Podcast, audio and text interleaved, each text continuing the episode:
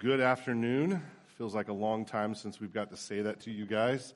Glad to see you all made it, the new time and the new place. I'm thankful for Crossway, as well as Jordan said, to have this opportunity to worship together, pray together, and to continue in the book of Revelation. So turn in your Bibles to Revelation 2.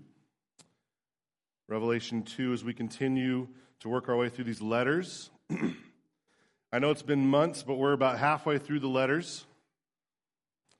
The letter to the church in Thyatira at the end of chapter 2, Revelation 2, verses 18 to 29. Let's hear the word of the Lord. And to the angel of the church in Thyatira write, the words of the Son of God, who has eyes like a flame of fire, and whose feet are like burnished bronze. I know your works, your love and faith and service and patient endurance, and that your latter works exceed the first. But I have this against you, that you tolerate that woman Jezebel, who calls herself a prophetess and is teaching and seducing my servants to practice sexual immorality and to eat food sacrificed to idols. I gave her time to repent, but she refuses to repent of her sexual immorality. Behold, I will throw her onto a sick bed, and those who commit adultery with her I will throw into great tribulation, unless they repent of her works. And I will strike her children dead. And all the churches will know that I am he who searches mind and heart. And I will give to each of you according to your works. But to the rest of you in Thyatira who do not hold this teaching, who have not learned what some call the deep things of Satan, to you I say, I do not lay on you any other burden. Only hold fast what you have until I come. The one who conquers and who keeps my word unto the end, to him I will give authority over the nations, and he will rule them with a rod of iron, as when earthen pots are broken in pieces, even as I myself have received authority from my Father. And I will give him the morning star. He who has an ear, let him hear what the Spirit says to the churches. Let's pray. Heavenly Father, we draw near to you now because of the work of Christ. Pray that your Spirit would work as we gather around your word, that you would convict us, you would call us to repentance, that you would encourage us and help us persevere. Father, help us see our sinfulness and even our good works in this church, that we may be commended and encouraged, and that we may also continue in those things. But where we need to be rebuked, give us soft hearts, Lord, so that we may trust you and glorify your great name. I pray this in Jesus' name. Amen. Christians should be known for what they are for, not what they are against. Anyone heard that before? Christians should be known only for what they're for and for not what they are against. I feel I used to hear that a lot from different people. It usually came as kind of a warning from some people. They would say it as, you know, careful. You don't want to get divisive, right? You don't want to be known as one of those people that are only against stuff and kind of divide the church over it. To be honest, I was always really confused by this statement. Maybe some of you shared that. If you really think about it, can it even be possible to be for something and not against its opposite? Against what corrupts it? Right? I'm for truth. That means I hate lies. I'm for children, therefore I hate child abuse. That's just common sense, isn't it? You don't need the Bible to even tell you that. You don't need special revelation. Anybody can see that. But the Bible does tell us that as Christians, we should be against things too, right? Think about the Ten Commandments, for example. What are those? 10 things that God is against, right? 10 things that God hates. That's clear there in Scripture that we see that. The Bible has been clear from the beginning that Christians are to love what God loves and to hate what God hates. So why would some even believe that this was possible? Why would some even want to put themselves in a category where they don't hate what God hates, where they're not against the things that God are against? Well, I think it's because hating what God hates in this world can really come at a cost. It can really put a target on your back. And we know we have the freedom to proclaim the gospel, to talk about Christ and sin in this world, but we also know that this world is growing more and more hostile to our message every single day. I mean, what will you do one day when it will cost you family members not to go to a homosexual wedding? Because you say it's a sin, and you say there's no such thing as homosexual marriage. Some of you have been there. Some of you are going to be there soon. What will you do one day when preaching Christ and his gospel and sin will cost you your job? It may put you in prison. It may cause your family to move. I know it probably feels like those are a long ways off. I know it does for me. Those things are happening around the world right now. And Scripture has been abundantly clear that if we trust Christ, if we follow Christ, we will be persecuted. So I want to ask you, what will you do when hating what God hates really begins to cost you? Will you cave? Will you give in to the social pressure? Well, Thyatira did. And that's really what we're going to learn this morning. Thyatira actually was a church that tolerated some pretty gross immorality and sin, some false doctrine they should have never even tolerated. And Christ rebukes them for it. This letter here is really a letter to them, but it also acts as a warning to us so that we don't fall into the same trap as this church. And so what does Christ want to say to them and to us? What do we need to be warned about? Well, it's simply this, that as Christians, we must love what God loves and hate what God hates. We must be for what God is for and against what God is against. It's not just enough to hate what God hates and not love what he loves. That's where Ephesus went wrong. You remember that church? It's a long time ago. They were the ones that lost their first love. It's also not enough to go the other way and say, well, you can love what God loves, but not hate what God hates. And that's where Thyatira goes wrong. And so that's what we'll see in this letter. I want to draw your attention to three parts as we go through. I hope these will sound familiar as we've been going through these letters. The first is a commendation, and then a correction, and then a comfort. So Christ is going to commend them, which is they love what God loves. Then he's going to correct them. They don't hate what God hates. And then the comfort is that through repentance, they will receive Christ. So that's what we'll talk about this evening. So let's look at verse 18 together. As we see this church, let's get to know this church in Thyatira. And to the angel of the church in Thyatira, write. Let's stop there. What do we know about this city? Well, history tells us this was essentially a Roman military outpost. It's actually further inland than a lot of these other cities we've talked about. But the city actually became known especially for manufacturing and trade. It was actually really known at this time for two things, which was like the forging of metal that was really strong but also pretty cheap, especially bronze. Remember that because that'll come back into play here. And they were also known for the dyeing of cloth. In fact, that might bring up somebody that you remember, Lydia, right? Lydia in Acts 16 was converted in Philippi. She was from Thyatira. If you remember, she was the one that was said she's an exporter of purple cloth. And so that's this town. I mean, really, it's a simple, blue-collar, hardworking town. Sound familiar? The more I studied this town, the more I couldn't help but thinking it sounds a lot like Bakersfield. In fact, this town is a lot less impressive than a lot of the other towns on the list before this. There's no big center for emperor worship. There's no big military presence. This would not be the notable town that everybody would recognize, but Jesus has a message to this normal town, ordinary town. Let's see what he says, verse 18. To the angel of the church in Thyatira write, the words of the Son of God. Now, I hope you recognize those words. We hear those a lot. In fact, that's one of John's favorite statements about Jesus, teaching us about who he is, that he is truly God. But here's the crazy part. Son of God only appears one time in Revelation. I was shocked. I actually had to check it myself when I saw that, because you would think Son of God was all over John's work, so why not all over this one? Well, why specifically does Thyatira need to know that Jesus is the Son of God? Well, because this town was filled with idolatry. You can even Google this later, but if you look up like coins in Thyatira, on their coins, on one side of the coin is the son of Zeus, Apollos.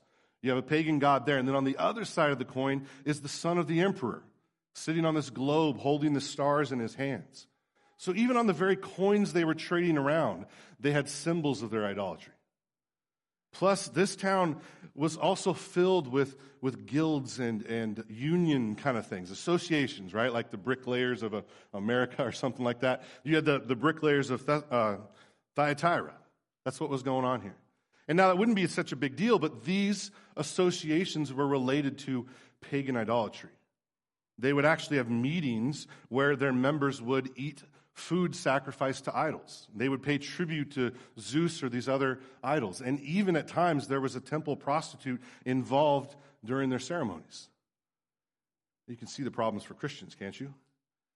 Either pull yourself out of this idolatry and avoid all of that, and by doing that, you would lose your job. And not just lose your job, you would lose your ability to find work, because you had to be part of these unions to even find work in this town. So there were a lot of costly decisions for these Christians. And in the middle of all this idolatry, what does Jesus want them to know? I'm the Son of God. Not the son of the emperor, not the son of Zeus. You don't worship them, you worship me.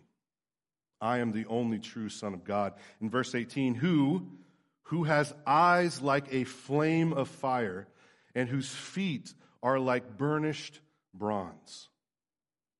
This is quite the intimidating picture of Jesus. It's a picture of Jesus really as a holy judge. These eyes of fire, this picture of holiness, but really to see right through flesh and blood, to see right into our hearts. This is the one who walks among the lampstands. He's holy and he knows exactly what's going on in this church and in our church as well. And he has feet of burnished bronze. We look at that and we're like, what in the world? Why feet of bronze? Remember, this town was known for their bronze. Just strong metal. And actually what Jesus is saying here, it's almost a little bit of an irony here, saying, I know you make this really strong metal. My feet are made of even stronger metal. So that when I trample my enemies, they don't wear down. They don't become unstable. Nothing will stop my holy judgment. This is not a God you trifle with. It's really a terrifying picture of Jesus for sinners like us, isn't it? And then following this incredible picture is this wonderful commendation. It's really quite a contrast. Look at verse 19. I know your works, your love and faith and service and patient endurance. I know it's been a long time since we talked about the church in Ephesus, but there's really a clear contrast here. Ephesus had service and endurance. They had faith, but the one thing they lacked, do you remember what it was? They lacked love. And right out of the gate, Jesus says, you are known, Thyatira, for your love. You're actually doing better than Ephesus. You're growing and developing. Look at the rest of the verse. And that your latter works exceed the first. You're growing in godliness. You've come so far from where you were in the beginning. You're not a dead church. You're not backsliding like Pergamum or Ephesus. No, you're the kind of church that cares for people, sacrifices for people. It's not the type of church that's dying and everybody knows it. They're just kind of turning a blind eye. No, this is the kind of church we would want to be a part of. They would welcome you and bring you in and care for you and love you as Christ loves the church. I don't know about you, but this is a church that I would want to be a part of.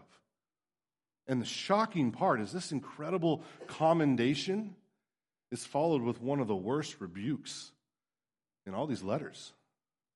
Now, before we get to that rebuke, that correction, I want to stop here for a second. I think there's something we can learn from Christ here and the way he confronts this church. I think we, as a church, can grow and should grow in recognizing the grace of God in struggling churches.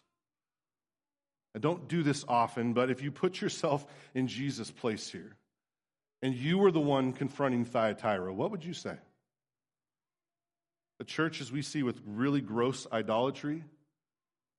I wonder if any of us would even commend them. I wonder if we would go right after their idolatry and say, you have a heretic in your church. I don't care if you're loving. I don't care if you're growing. That doesn't matter. Take care of that false doctrine or you're done. I think many of us would do that. I know my heart would want to do that. But we see our Lord deal with this church in such a gracious way. And look, this church has problems. All churches do, honestly, when you look deep enough. But Jesus is still able to see the grace. And we should too.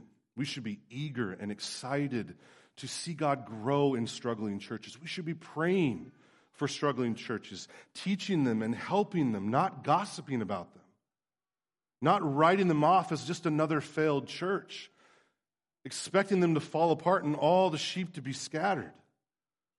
No, we should be slow to speak, careful to rebuke. I'm not saying we don't rebuke, right? We need to speak the truth, and Jesus does, but it's clear he speaks the truth in love.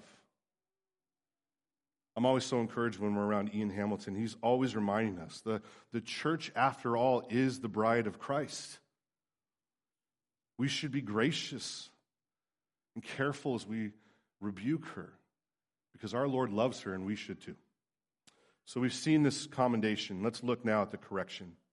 The correction in verse 20. But I have this against you, that you tolerate that woman Jezebel. Now, this is not a name you want associated with your church in any way, is it?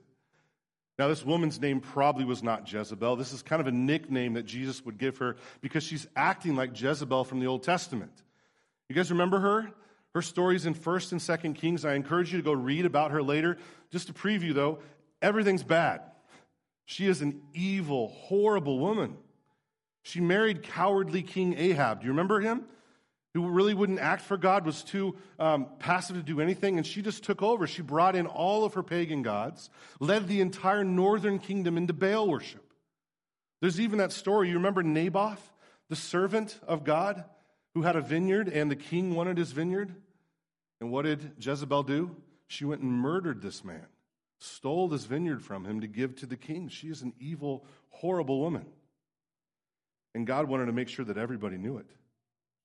And so God judged her. Eventually, she was, as it was prophesied, thrown out of a window, trampled by horses, and eaten by dogs. God was not happy with Jezebel. He wanted to make sure everybody knew that. And so when Jezebel is mentioned with this church, it is a bad sign.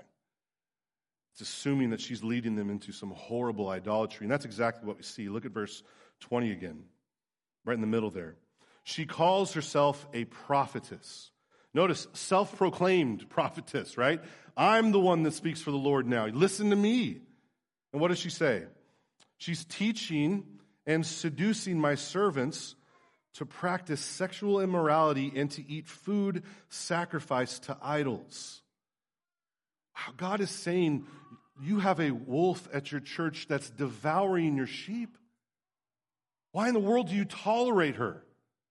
Why won't you discipline her? Why won't you protect the church from her? It's not a sign of your love or grace or patience to keep her around. It's a sign of your foolishness, of your unfaithfulness and your lack of discernment to let this woman speak like this and destroy the church. Now, what was she doing exactly to lead people into this idolatry? We don't know for sure. These verses are really all we get. It seems from these verses that there was some sort of accommodation to the world.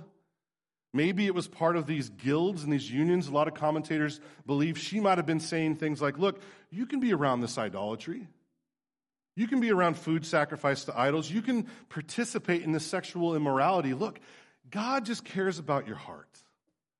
Cares about your spirit. He doesn't really care what you do in your bodies. Kind of this Gnostic kind of teaching that was popular at this time. As long as you don't really mean it in your heart, God's fine with it. After all, you don't want to lose your business, do you? You don't want to lose your reputation and not be able to provide and care for your family. God doesn't want that. No, he wants you to witness to those people, to get in there, be a part of what they're doing, to be missional, right? Get in there and just live what they're doing. Have one foot in the world and one foot in the church. God will understand. He's gracious after all. Christians have justified a lot of sin over the years with these words, haven't we? We still do. Sure, we can cut corners in our business. How else are we going to be competitive? God understands. Sure, we can watch that. We can listen to that. I don't really believe it. It's kind of funny, after all. God will understand. It's the same lies.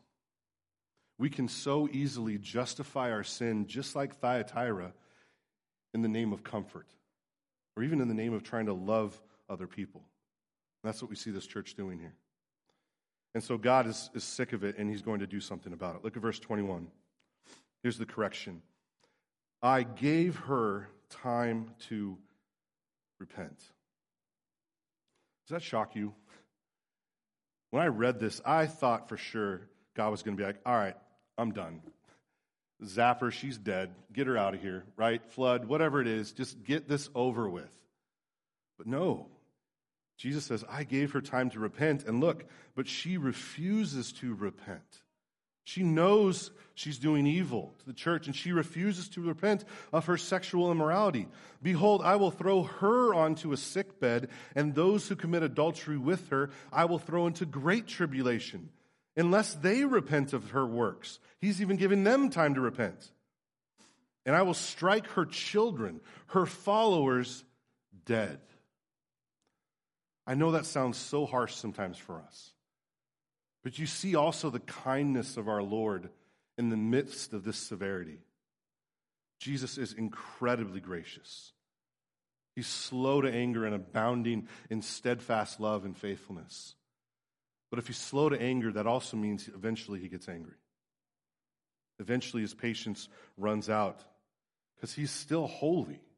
He's still just. He will not let sin and evil slide or destroy his church. And so when he acts, everyone will know he's just. And that's what we see. Look at 23.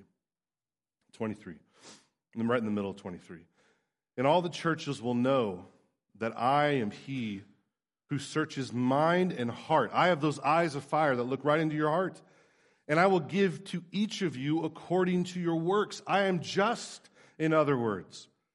But to the rest of you in Thyatira, who do not hold to this teaching, who have not learned what some call the deep things of Satan. Now, I believe that Jesus is actually mocking Jezebel here. I believe she was claiming as a prophetess to say, I'm speaking the deep things of God here, the secrets of God.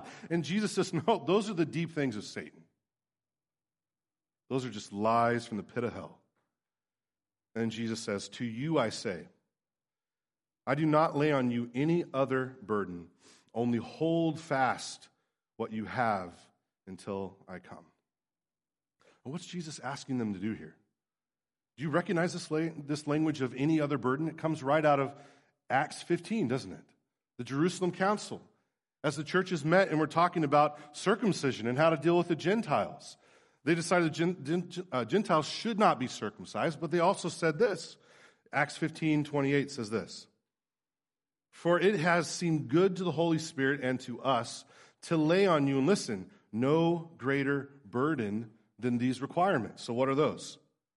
That you abstain from what has been sacrificed to idols and from sexual immorality. Those are the sins of Jezebel, aren't they? Idolatry, sexual immorality. What's Jesus saying? Run from Jezebel. Run from this evil.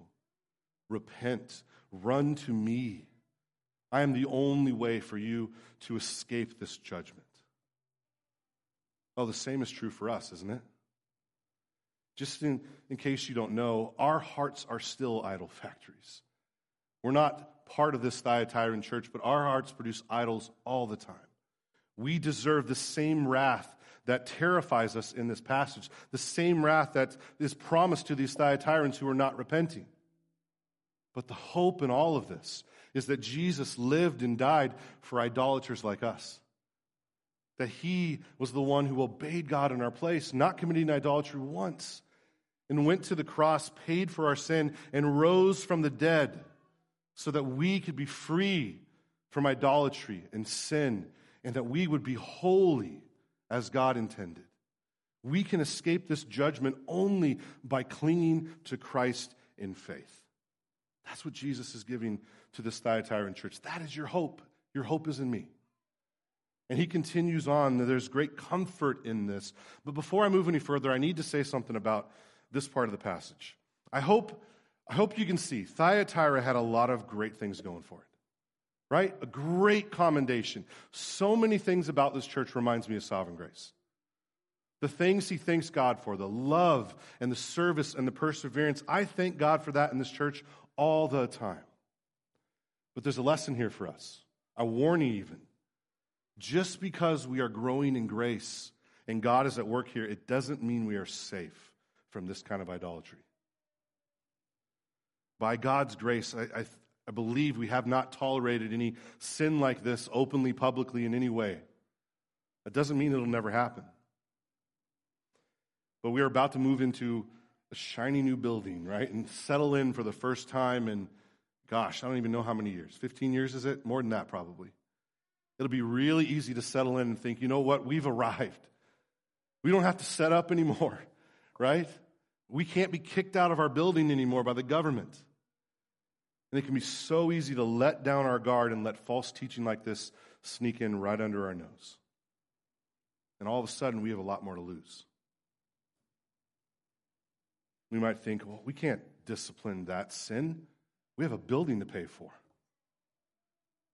We can't call out that evil, that struggle, and that group. They'll just leave. People are just waiting for an opportunity to leave California. You can't push their buttons. You can't call out sin like that. Brothers and sisters, pray for this church. We're not Thyatira yet, but it'd be easy to get there. And we need God's help not to get there. So we've seen the commendation. We've seen the correction. Let's look lastly at the comfort, these last verses that are incredibly encouraging. Verse 26. The one who conquers, who overcomes, that's the language there, who keeps my works unto the end. What's he talking about there? It's not overcoming by your own works, right? It's faith in Christ he just talked about. It's overcoming by clinging to Christ, running from Jezebel, running from idolatry, and grasping Jesus by faith. Persevering faith in Jesus is what he's talking about here. And to those that have this persevering faith, what promises, what comfort does he give? Look at verse 26 again. To him I will give authority over the nations. They'll rule with Jesus, in other words. He will rule them with a rod of iron, as when earthen pots are broken in pieces, even as I myself have received authority from my Father. Now, I hope you recognize a lot of those words. They're straight out of Psalm 2. This incredible messianic psalm about the rule and the reign of the Messiah, when the nations boast and taunt God, and God just laughs in their face. And he sets his king on Zion, and his king, Psalm 2:8, will break them with a rod of iron and dash them to pieces like a potter's vessel. That's speaking of Christ. But the shocking thing in these verses is that the church joins Christ in that rule and reign and judgment. Think of the grace of God in that. The Thyatirans, the ones that tolerated evil, are going to be set up as judges. You're going to trust their judgment? I mean, it doesn't take long to think about even ourselves. I know my wicked heart. I know you have the same struggles.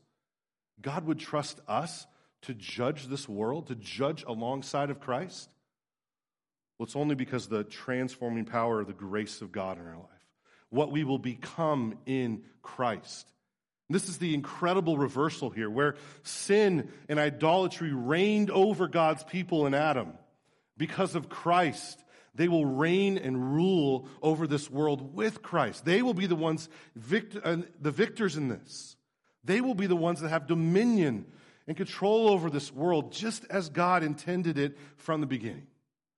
Just as Chad was talking about this morning, that's this beautiful picture of recreation that Christ does in us. That's the promise. We'll take part of that in Christ one day. And not just that. There's even more. Look at verse 28. And I will give him the morning star. This, I believe, is a reference to Numbers 24, this prophecy of Balaam, which says this, I say to him, but not now. I behold him, but not near. A star shall come out of Jacob, and a scepter shall rise out of Israel. Talking of the Messiah, it shall crush the forehead of Moab and break down all the sons of Sheph. This ruler, this Messiah in Psalm 2, with the staff, with the scepter, is also the star, this morning star here. And at the end of this book, Revelation 22, Jesus says of himself, I am the root and the descendant of David, the bright and morning star. Do you see the comfort here? The gift to the one that overcomes, the one that repents of this idolatry or runs to Christ. The ultimate gift in the end is Jesus himself. Not just his benefits. We are in Christ, communing with Christ for all of eternity. Repentance can cost us in this world. It can cost us a lot to love what God loves and hate what God hates. Friends, family, reputation, jobs, you name it. But the ultimate gift doesn't even compare to what we lose. In the end, we get Jesus. We get Jesus. And that's all we really need. He who has an ear, let him hear what the Spirit says to the churches. Let's pray that God would help us hear. Father, we are thankful for this letter, thankful for your work, thankful for the finished work of your Son, that Christ has done everything to help us to draw near, to sanctify us, to make us holy so that we will one day be glorified and be judges along with Christ. God, help us as we battle the sin and the flesh in this world. If any of us here are harboring sin and idolatry, refusing to repent because of the cost, because of what we might lose, help us to see the end of that is destruction, and our only hope is Jesus. And he is an incredible reward. I pray this in Jesus' name. Amen.